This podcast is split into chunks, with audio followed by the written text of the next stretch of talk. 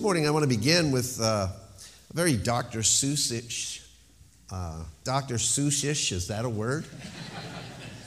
type of uh, writing from actually author Max Lucado from his book Fearless, which uh, it's entitled Stilts, which I think was an apropos introduction to this message today. He writes, Perhaps you don't know, then maybe you do, about Stiltsville, the village, so strange but so true. Where people like we, some tiny, some small, with jobs and kids and clocks on the wall, keep an eye on the time for each evening at six, they meet in the square for the purpose of sticks. Tall stilts upon which Stiltsvillians can strut and be lifted above those down in the rut the less than the least, the tribe of two smalls, the not cools, the have nots who want to be tall, but can't because in the giving of sticks, their name was not called, they didn't get picked. Yet still, they come when villagers gather, they press to the front to see if they matter. To the cl- click of the cool and the court of the high clout that decides who is special and declares with a shout you're classy, you're pretty, you're clever, you're funny. And, be, and bequeath a prize not of medals or money, not a freshly baked pie or a house someone built, but the oddest of gifts, a gift of some stilts. Moving up is their mission, going higher their aim. Elevate your position is the name of their game. The higher ups of Stiltsville, you know, if you've been there, make the biggest to do of the sweetness of thin air. They relish the chance on their high apparatus to strut on their stilts the ultimate status. For isn't life best when viewed from the top? Unless you stumble and suddenly are not. So sure of your footing, you tilt and then sway. Look out below, and you fall straight away into the two smalls, hoi polloi of the earth. You land on your pride. Oh boy, how it hurts. When the Chic police and the jilt of all jilts don't offer to help, but instead take your stilts. Who made you king? You start to complain, but then notice the hour and forget your refrain. It's almost six, no time for chatter. It's back to the crowd to see if you matter. There it is. There's the question. The Amazon River, out of which a thousand fears flow. Do we matter? We fear we don't. We fear nothingness, insignificance. We fear evaporation. We fear that in the last tabulation we make no contribution to the final sum. We fear coming and going and no one knowing. Do people matter to God? And if so, which people? Do only black lives matter? Do sick people matter? Do the elderly matter? Do babies' lives matter? Addressing this quandary raises another more personal issue. Do you matter to him? And do I? For the last few weeks, we've been looking at five aspects of Christ's public ministry to the Gentiles as he unveiled it in a Nazareth synagogue. The scene captured in Luke's gospel is pretty dramatic. Let's review it again. Luke chapter 4, verse 14. Hopefully, by the time we get done this, you'll have this memorized. And Jesus returned to Galilee in the power of the Spirit and news about him spread throughout all the surrounding district, and he began teaching in their synagogues and was praised by all. And he came to Nazareth, where he had been brought up, and as was his custom, he entered the synagogue on the Sabbath and stood up to read. And the book of the prophet Isaiah was handed to him, and he opened the book and found the place where it was written, The Spirit of the Lord is upon me, because he anointed me to preach the gospel to the poor. And he sent me to proclaim release to the captives and recovery of sight to the blind, to set free those who are oppressed, to proclaim the favorable year of the Lord. And he closed the book and he gave it back to the attendant and he sat down, and all the eyes of in the synagogue were fixed on him, and he began to say to them, Today, this scripture is fulfilled in your hearing. Now, my premise in the last couple of messages has been simply that this is a text that we must not only make it our purpose to understand, but intentionally decide to undertake as a church made up of people who follow Christ. So, the big idea has been undertaking the ministry of Christ, of the church, means understanding the ministry of Christ. And if there's one thing we cannot escape, it's the overwhelming fact that people were the majority of focus from Jesus during his ministry. People are the major focus of Jesus' ministry. And you say, well, that's pretty elementary. Well, is it? While the power for ministry is the Spirit, and the program for ministry is pretty specific, it's about being and bringing the good news of the gospel, we must also understand that the point of ministry is people. The point of ministry is people, and it's all wrapped up right there in verse 18. He anointed me to preach the gospel to the poor, sent me to proclaim release to the captives, recovery of sight to the blind to set free those who are oppressed. Someone has said, Don't use your people to build your church, use your church to build your people. It's a great statement. But how often do we get that turned upside down? That's where ministry should be focused, shouldn't it? Isn't that how Jesus operated? He wasn't interested in using people to build an empire. He was really interested in taking rejected, oppressed, lowly people in, in, in, who were enslaved to sin, abused by the world, and held captive by the devil to do his will, and freeing them, transforming them into devoted, powerful, and productive followers of God. He saw people as having value. Now, that's very biblical, isn't it? We say that like it's a cliche, but it's a biblical principle. In Matthew chapter 10, in verse 29, we read these words Are not two sparrows sold for a cent, and yet not one of them will fall to the ground apart from your Father, says Jesus. But the very hairs of your head are all numbered, so do not fear. You are more valuable than many sparrows. People have value, they have potential, they have significance. He connected with people who were beat up and he, uh, who were pushed out by society and especially by the so called religious. Now, do we engage with those same people?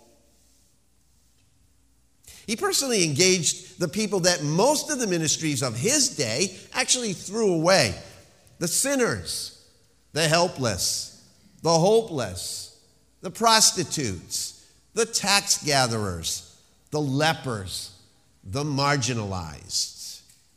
He constantly condemned the self righteous theologians and converted the unrighteous thieves. He welcomed and physically touched those who others would, would literally just run away from. And he not only embraced them, but he also sought out those who were needed, who needed the touch of a loving heart do we actually look for those people? That's the big question today as we look at this text. Luke chapter 14 and verses 12 to 14 says, And he also went on to say to the one who had invited him, when you give a luncheon or a dinner, do not invite your friends or your brothers or your relatives or rich neighbors, otherwise, they may also invite you in return, and that will be your repayment. But when you give a reception, invite the poor, the crippled, the lame, the blind. And you will be blessed, since they do not have the means to repay you, for you will be repaid at the resurrection of the righteous. Look at verse 15. These are the pre invited guests, the nation of Israel. Jesus is using this metaphor. He says, When one of those who were reclining at the table with him heard this, he said to him, Blessed is everyone who will eat bread in the kingdom of God. But he said to him, A man was giving a big dinner. And he invited many. And at the dinner hour, he sent his slave to say to those who had been invited, Come, for everything is ready now. But they all alike began to make excuses. First one said to him, I bought a piece of land and I need to go out and look at it. Please consider me excused. And another one said, I have bought five yoke of oxen and I am going to try them out. Please consider me excused. And another one said, I have married a wife and for that reason I cannot come. And the slave came back and reported this to his master. And then the head of the household became angry and said to his slave, Go out at once into the streets and lanes of the city and bring in here the poor and the crippled and the blind and the lame. How many times do you suppose that we're going to see that grouping of people said by Jesus? Two or three times now, just this morning. Luke chapter 5, verse 29.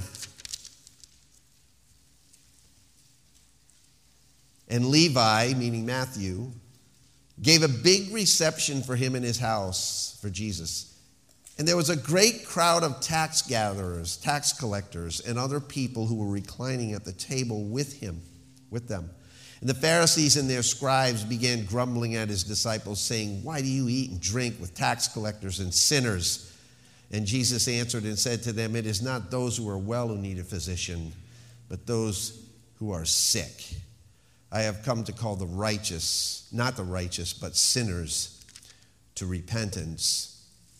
Listen, I'm not going to lie to you this morning, nor make myself out to be someone who I'm not. I have to ask myself the very hard question that I'm going to ask you right now. When was the last time I or you made an intentional effort to embrace the very people that these texts that I've just read are talking about? The people that Jesus named as he stood reading from Isaiah in that synagogue the poor and the captives and the blind and the downtrodden. What did he mean by those terms? Well, the poor, the word refers to the lowest form of degradation relating to the idea of both physical and spiritual destitution. I did a little research this week on some statistics on poverty, and they're pretty astounding. And I won't bore you with a lot of the statistics, and we shouldn't be bored with them at all. We should be saddened and we should be hurt and convicted. But did you know that 10% of the world's population live in extreme poverty, less than $1.90 a day? In the United States, 12.3% of the population, or 39.7 million people, live in poverty with an income of less than $33 a day. That's the United States.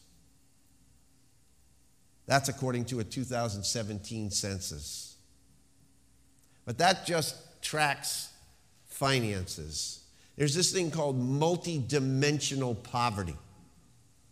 Multidimensional poverty acknowledges that poverty isn't always about income. Sometimes a person's income might be above the poverty line, but their family has no electricity, no access to a proper toilet, no clean drinking water, and no one in the family has completed six years of school.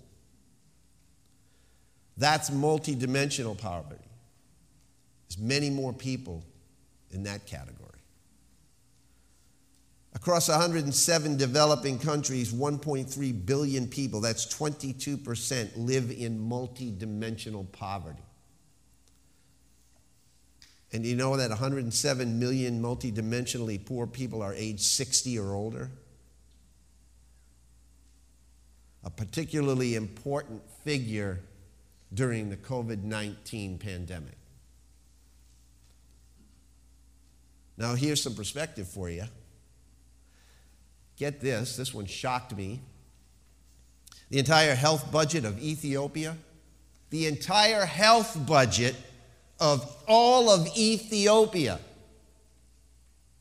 a country of 105 million people, is equivalent to just 1% of the fortune of the world's richest man, Amazon CEO Jeff Bezos. 1% of his net worth, the entire health budget of Ethiopia. That's amazing to me. So I have to ask myself, and I have to ask you, you have to ask yourself, when was the last time that I ministered to the poor? Because by comparison, we're all rich, right? I'm not necessarily talking about sending them money. While that's a great ministry, it's an entirely different application. It is definitely helpful, and God, I'm sure, blesses that. It's not the same, though, as personally feeding them. And I praise God for those of you who have gone on to mission trips like Haiti and Mexico and Indonesia and other nations, and for, for people in our church and helpers that have provided free monthly meals over the years for people in town. But I have to regularly ask myself, and all of us must, am I truly interested in ministering to the poor as Jesus was? He didn't just do it as a a monthly thing or a thing that he checked the box off that's one more thing to do as a Christian. This was his interest. Am I as interested in that as Jesus was? 1 John chapter 2 and verses 5 and 6 and the message says this is the only way to be sure we're in God. Anyone who claims to be intimate with God ought to live the same kind of life Jesus lived. The Bible indicates that the poor are at the center of God's heart. Leviticus 19. Matter of fact, Philip Yancey, in his book, The Jesus I Never Knew, writes that uh, Catholic scholars coined the phrase God's preferential option for the poor to describe this phenomenon that they found throughout the, both the Old and New Testaments that God has a place specially prepared in his heart toward the poor and the disadvantaged. And you see that in the scriptures. Why would God single out the poor for special attention over any other group? Yancey says, I used to wonder about that. What makes the poor deserving of God's concern? And I received help on this issue from a writer named Monika Hellwig, who lists the following advantages to being poor, generally speaking. And I'm not going to list them all, but I'll give you two or three. She said the poor know not only their dependence on God and on powerful people, but also their interdependence upon one another. When the poor have the gospel preached to them, it sounds like good news, not like a threat or a scolding. The poor can respond to the call of the gospel with a certain abandonment and uncomplicated totality because they have so little to lose and are ready for anything. That's a big one right there. In summary, through no choice of their own, they may urgently wish otherwise. Poor people find themselves in a posture that befits the grace of God. In their state of neediness, dependence, and dissatisfaction with life, they may welcome God's free gift of love. Now, I said generally because that's not always the case but this may explain some things. Then Jesus talks about the captives. Literally, that term means prisoners of war. The allusion is to everyone who is a prisoner of Satan, by which, by the way, the Bible says is every person who is not a believer in Christ, according to 2 Timothy chapter 2, verse 26. that he has people held captive to do his will. And then Jesus talks about the blind, that he's called to preach, uh, to, to give recovery of sight to the blind. And it's not just the physically blind that he was talking about, but I think he was talking about those who are spiritually blind, in the dark, stumbling around trying to find their way through this life. And then he mentions the downtrodden or the oppressed. Literally, the term means broken in pieces.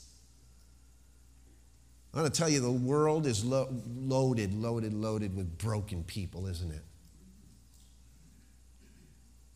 The abused in this country number in the myriads.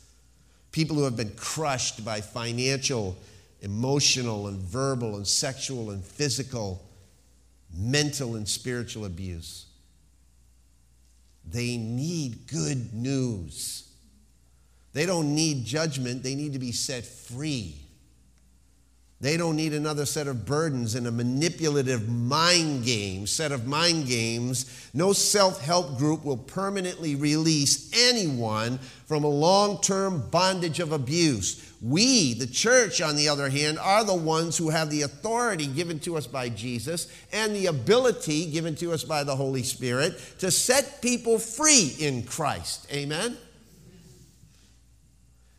If you want to build a successful church in the world's eyes, you stay away from people like the ones Jesus mentioned, like the poor and the captives and the blind and the broken. Yet Jesus centered his ministry on those people. Should we do any less? But it happens also subtly, doesn't it, that we begin to harden ourselves against those who are in the greatest need we need to be different. I need to be different. We need to be more like Christ was.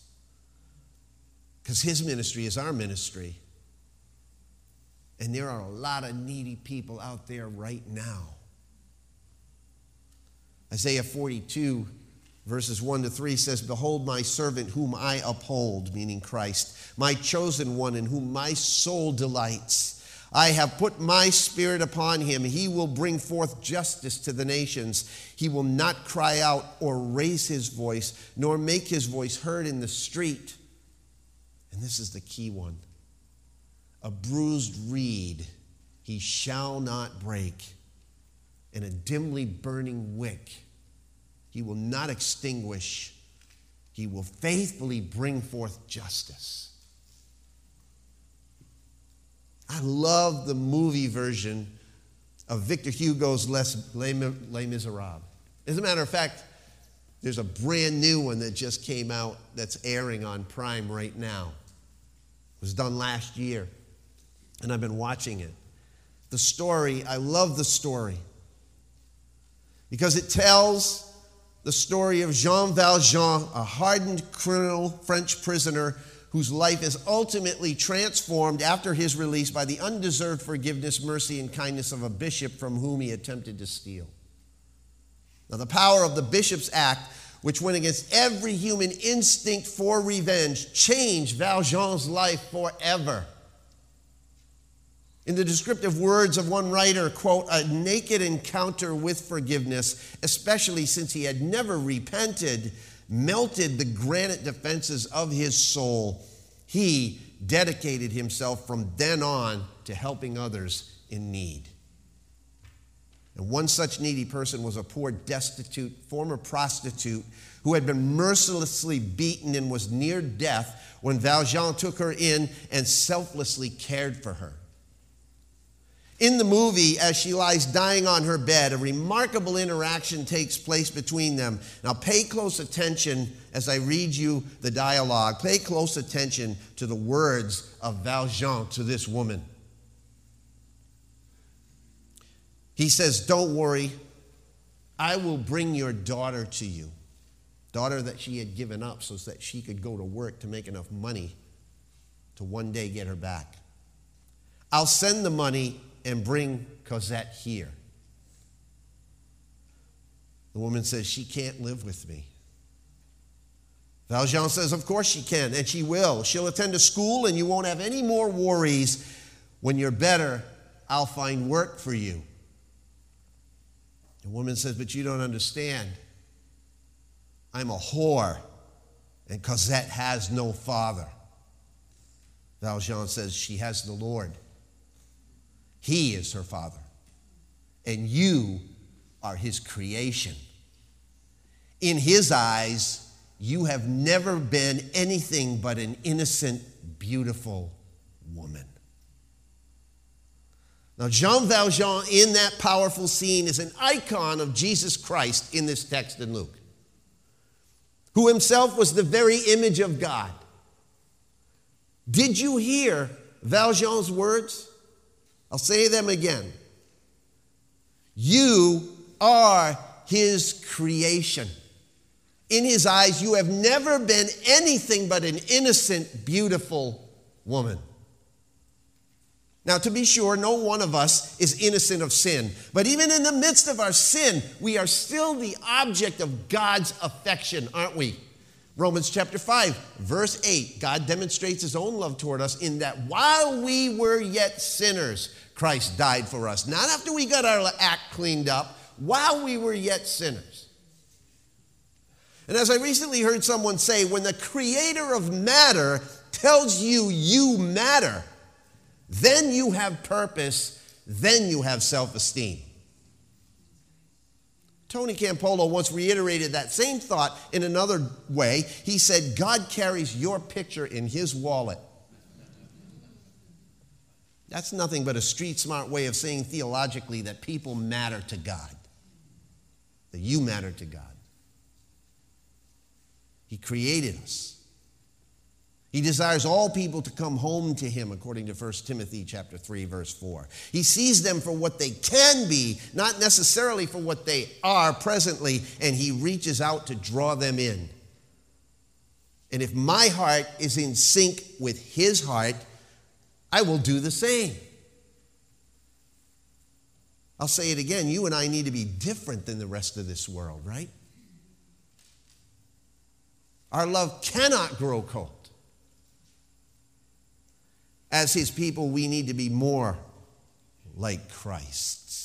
His ministry is our ministry. Isaiah chapter 42, verses 5 through 7 says, Thus says God the Lord, who created the heavens and stretched them out, who spread out the earth and its offspring, who gives breath to the people in, on it and spirit to those who walk in it. I am the Lord. I have called you in righteousness. I also will also hold you by the hand and watch over you, and I will appoint you as a covenant to the people, as a light to the nations, to open blind eyes, to bring out prisoners from the dungeon, and those who dwell in darkness from the prison. There it is yet again.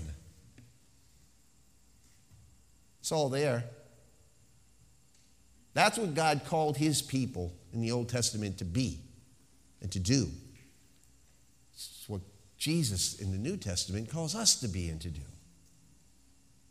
It's plain as day that the power for ministry is the Holy Spirit. And the program for ministry is proclaiming and being good news. And the point of all ministry is people, even the most offensive kind of people. And I have to ask you, as I ask myself, who am I? Who are you? Who are we to look down on others? What were we before we answered Jesus' call? His gracious and merciful invitation to come to Him.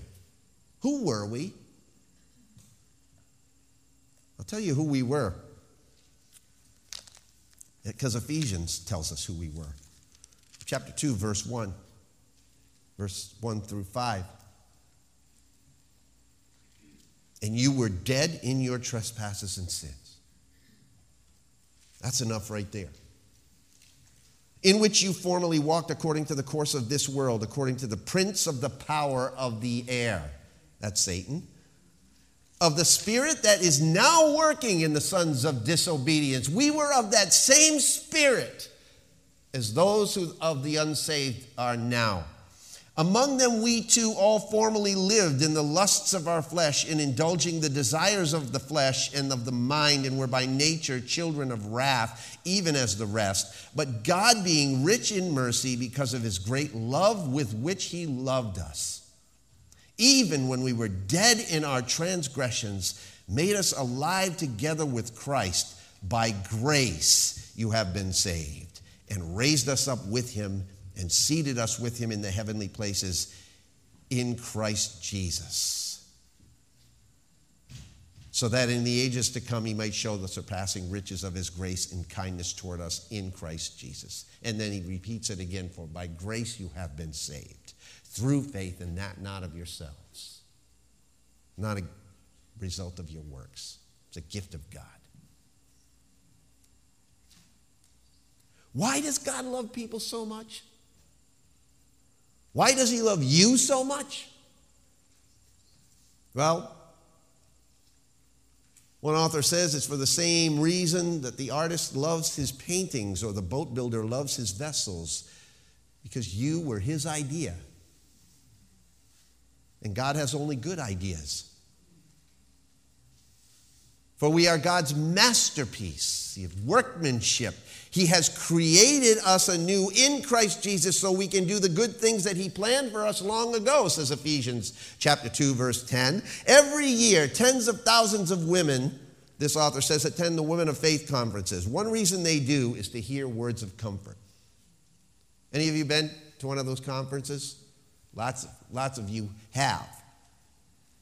But after hearing one speaker after another describe God's compassion for each of his children, an attendee sent this email to this pastor.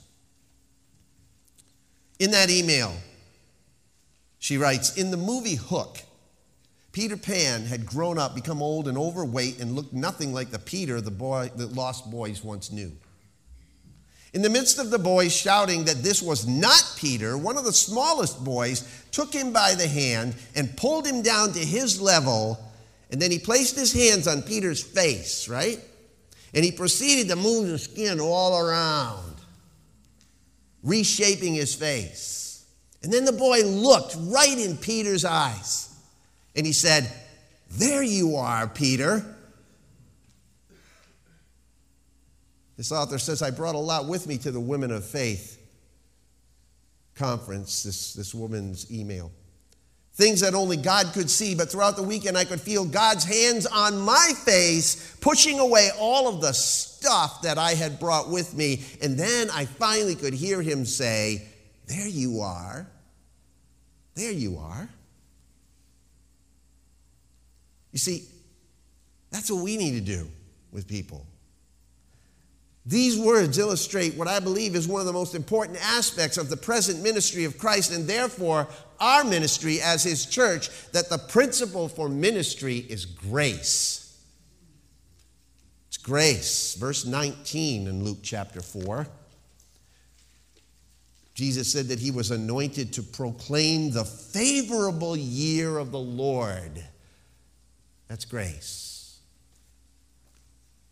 In his book, The Eye of the Storm, Max Lucado, in his unmatched style, relates an appropriate commentary. Quote, God's goodness is spurred by his nature, not by our worthiness. Someone asked an associate of mine, What biblical precedent do we have to help the poor who have no desire to become Christians? And my friend responded with one word God. God is the precedent because he sent Jesus because God does it daily for millions of people. That's why Jesus did ministry the way that he did. He valued people, they mattered to him. Yancey writes Jesus proved in person that God loves people not as a matter of race or species, but as individuals. We matter to God.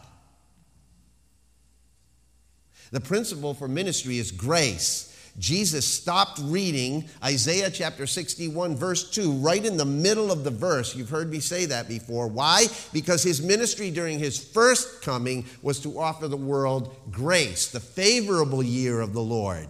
If you read Isaiah chapter 62, the second half of verse 2, you find out that the rest of that verse goes, and the day of vengeance of our God. That's what's going to happen when Jesus comes back the second time. But right now, we're in an age of grace. John 3, verse 16 and 17. For this is how much God loved the world. He gave us his one and only Son, so that everyone who believes in him will not perish, but have eternal life. That God sent his Son into the world not to judge the world, but to save the world through him. But when he comes again, his ministry will be to judge and it will be to execute vengeance until he comes. Now, we are in an age which we proclaim grace to people, that judgment is coming. But right now, God is offering you grace to come to him, accept his son Jesus Christ, the forgiveness of your sins, and be saved. So that when he comes again, you could go to glory and not be judged for your sins. Because God judged your sins on the cross if you're in Him. It is a time right now in which God is pleased to show men extraordinary favor. That's not to say that He doesn't judge sin now, but a lot of people in this world who think they're getting away with whatever they want are simply riding on His patience right now. His undeserved favor. You know what undeserved favor translates as? Grace. God is patient toward us, writes Peter, not desiring that anyone should perish, but that all should come to repentance. Ezekiel chapter 18 and verse 23 in the Old Testament says, But do you think, in the words of God, do you think I enjoy seeing an evil person die? asked the sovereign Lord. No, I would rather see him repent and live. And then in chapter 33 of the same book, Ezekiel, the prophet, verse 11 says, Tell them that as surely as I, the sovereign Lord, am the living God, I do not enjoy seeing sinners die. I would rather see them stop sinning and live. Israel, stop the evil that you're doing. Why do you want to die? That's Ezekiel 33 11 in the Good News Bible. Why do you want to die? It's a good question to ask people.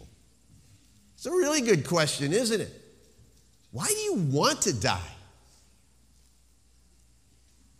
Jesus came to proclaim the year of the Lord's favor, a time of unprecedented offers of grace. The phrase reminds us, if you know your Old Testament, of the year of Jubilee.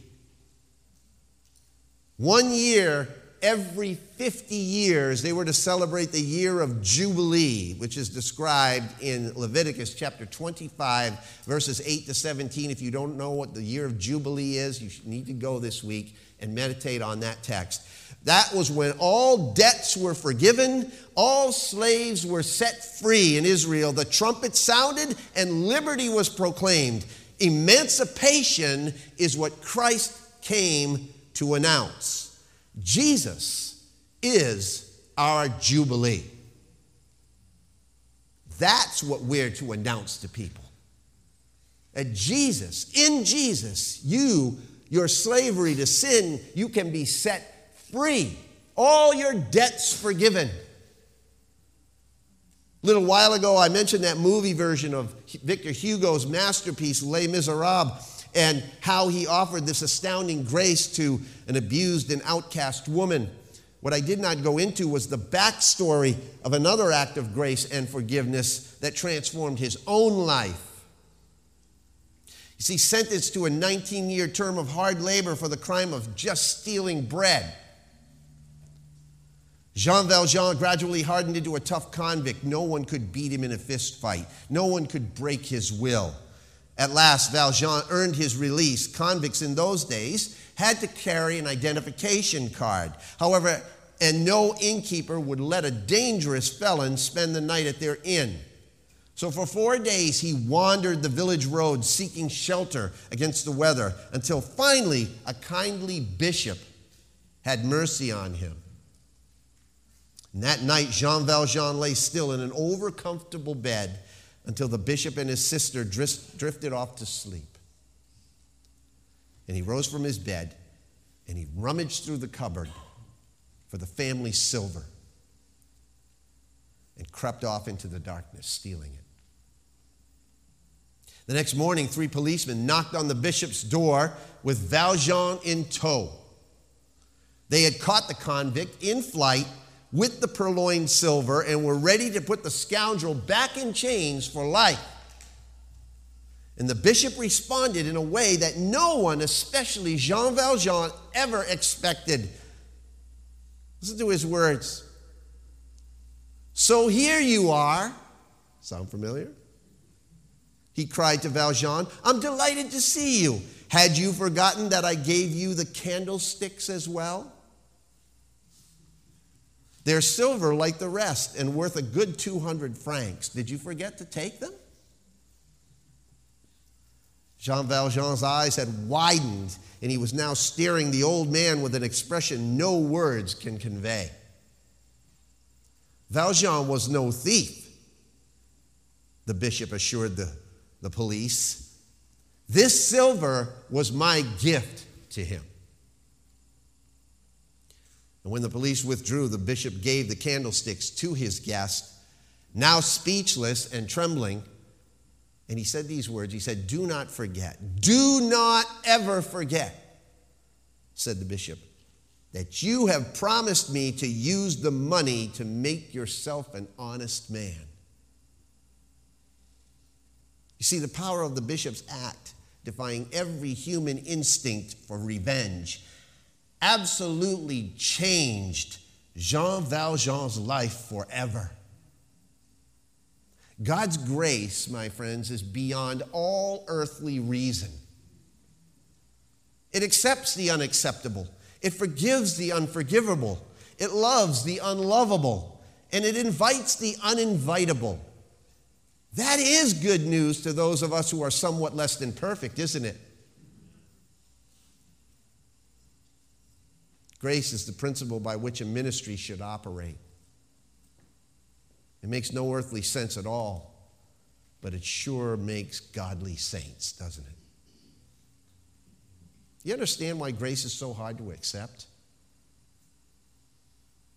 Very few people would readily do what that bishop did.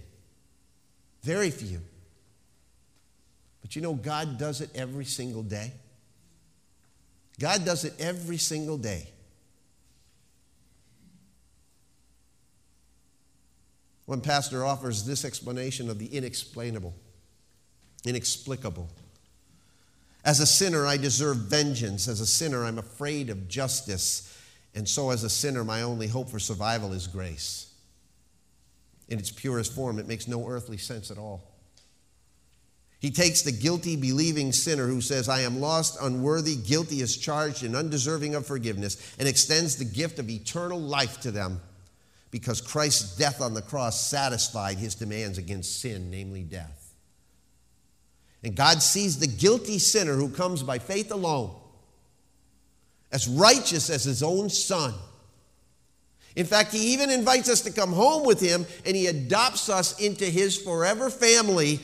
And instead of treating us with vengeance or executing justice upon us, God extends to us grace. Now, I said it last week and I will repeat it again today. It is only by grace through faith in Jesus that people can obtain true freedom freedom from the fear of death, freedom from compulsive obsessions, freedom from legalism, freedom from guilt, freedom from sin. And a knowledge that they matter to God, that they are significant that is the ministry that Christ was involved in. And he's still involved in it because we are his hands and feet. It's the ministry that he left to us to accomplish while we're here. It's what you and I must be about. So, undertaking the ministry of the church absolutely means understanding the ministry of Christ. What is our power? The Holy Spirit. What is our program? Proclamation, both in life and in word. What is our point? People. That's the point. All people. What is the principle by which we operate? Grace. What is the purpose? Well, as I wrap this up, it's one thing. The purpose for ministry is to glorify God. It's to glorify God. John chapter 17 and verse 4, Jesus' high priestly prayer, Jesus says, I have shown your glory on earth. Father, I have finished the work you gave me to do. Jesus accomplished what he was sent to do.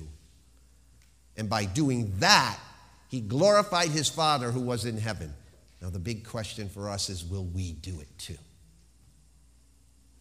Again, the words of John 3:16 remind us quite graphically that grace, costly grace, has been extended to us by the precious sacrifice of our Lord Jesus Christ as Savior. As you contemplate the, the significance of John 3:16's words, Listen closely between the lines of what God is saying to you. God so loved the world that he gave his only begotten Son, that whoever believes in him should not perish but have everlasting life. You hear what God is saying in between the words of those, in between those words and those lines? He's putting his hands on your face and he's squishing your face all around. And he's looking into your eyes and he's saying, There you are. And you can put your name in there. There you are.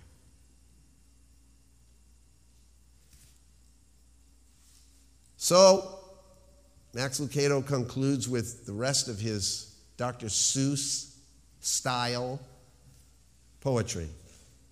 No more stilts or struts, spills or falls. Let others play the silly games, not us. We found something better, so I'm told. So have some of the people of Stiltsville found something better. Stiltsvillians still cluster and crowds still clamor, but more stay away. They seem less enamored. Since the carpenter came and refused to be stilted, he chose low over high and he left the system tip tilted. You matter already, he explained to the town. Trust me on this one. Keep your feet on the ground. Let's pray. Lord, open my eyes, all of us, our eyes, and help us to recognize our neighbors. Open our hearts so we can feel their suffering and understand their needs. Help us to see that our freedom in you is actually a yoke of service to others that you have placed in our lives. Help us, Lord, to honor you by honoring them. I pray that you seal this assignment in the center of our souls, Lord so that every day we may love our neighbor more. And in doing so, we may love you more as well. For it's in Jesus' holy and precious name that I pray.